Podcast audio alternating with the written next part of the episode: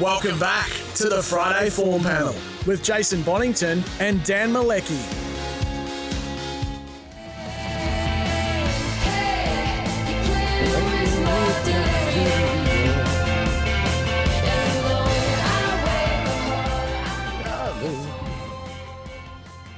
The one thing they did allow me, uh, Dan, while I was away, unfortunately in captivity, they allowed me um, they allowed me one musical instrument a day. So um, that, that that kept me going for a couple of months, and I'm I'm, I'm really pleased. Now I'm fresh and back. Have you got any news?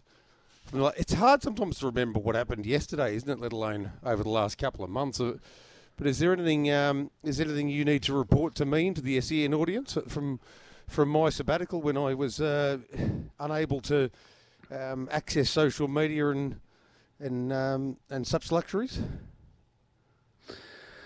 Uh, I'm still working for a living, uh, so there's good and bad within that. Um, you know that in part I love my job, but um, I haven't hit the jackpot in Tattslotto uh, or uh, in the big sixes. Oh no. Um, so therefore, um, much the same has been happening. I've continued to maintain the high standard of living I provide for my wife and, and my adult children.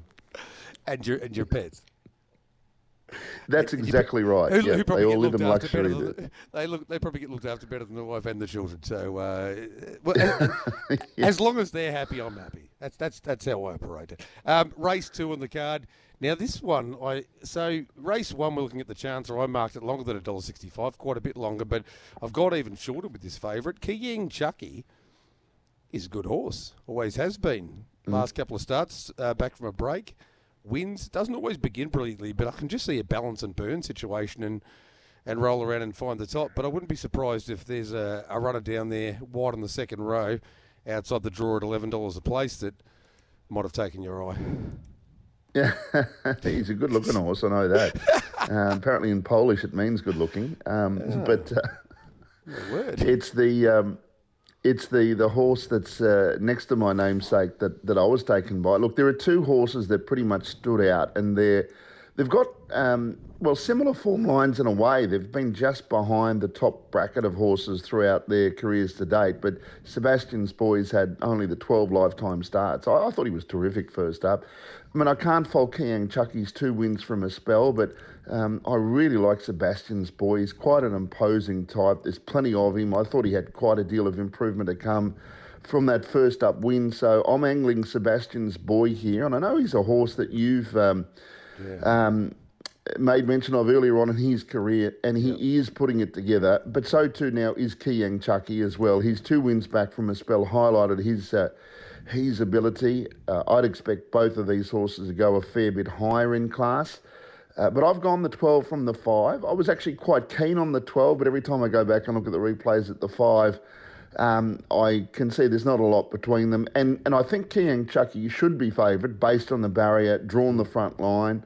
Uh, has got a, a, a chance, I think, with a bit of gate speed that he could work across and lead. But Sebastian's boy, I, I actually like him drawn the back row. I think he he's going well that way as long as he got backs to chase, and then he can be very strong for his last six to seven hundred metres of the race anyway. So I would have thought Melton would suit Sebastian's boy, but if uh, Keayang Chucky's in front, he might just get away with the appropriate uh, sectional times to make it harder for number 12, Sebastian's boy. But I, I've put the 12 on top, 12 to beat 5, and then I've thrown in Meadow Valley Stars out to decent odds here. He's pretty handy trotter. Uh, and again, another horse I think is suited by the dynamics of Melton. Um, his form can be a bit in and out, uh, and that's probably why he's $10. But uh, I, he'd be one that I'd be including in your B set of um, early quaddies or, or uh, exotic bets. Naked Ambition was, was okay last week, and maybe at long odds is another to consider uh, for those types of bets. And I could see Maliki running on strongly at the finish and, and getting into uh, maybe a minor placing. I think he's going well enough, but I think Sebastian's boy and, and Keayang Chucky, they're both really nice types. They've had little quirks, a bit of time to mature, but they're heading in the right direction, and I think they can fight it out 12, 5, 10, and 6. Yeah, I've got 5, 12, 8, and 7. Um, pr- you're right. Pretty much from day dot, real early doors, uh, I, I sort of fell in love with Sebastian's boy. I think he, he could be like he could be a seriously good horse, Sebastian's boy.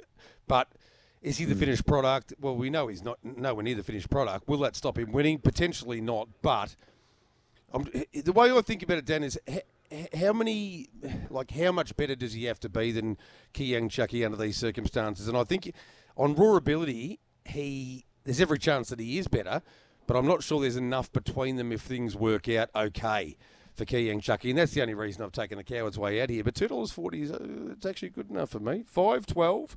Um, quickly, we've got a break coming up before the news, but who is Tweedledee? What, what what do we make of this situation? Because it goes around in a free for all and starts seven dollars and, and goes so poorly, and then turns up here in a much easier race at at nine dollars. You've obviously decided to give it a wide berth.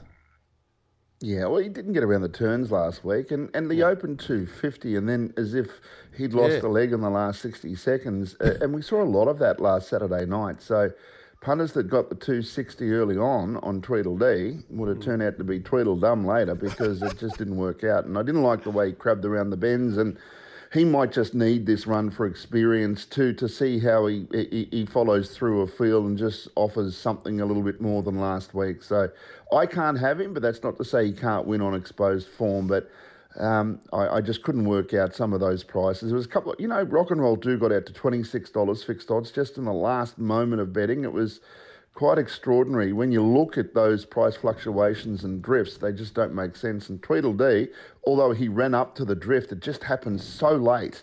Um, it's just quite extraordinary, but it's not the first time we've seen those sorts of um, drifts uh, at, uh, at particularly Melton on a Saturday night. So he might improve. He's down in class, but he'll need to. I've got to say, we'll talk about this when we come back, but I've, I've got to say, I've never seen nearly 250 out to 7 in 45 seconds. Uh, I'll find out if Dan has after the break. But uh, we'll have the break in the news. But uh, my numbers are 5, 12, 8 and 7 in race 2. We're going to return. Big second hour. We're going to go for half an hour in the first section, don't we? Coming up in the Friday form panel. Don't go too far.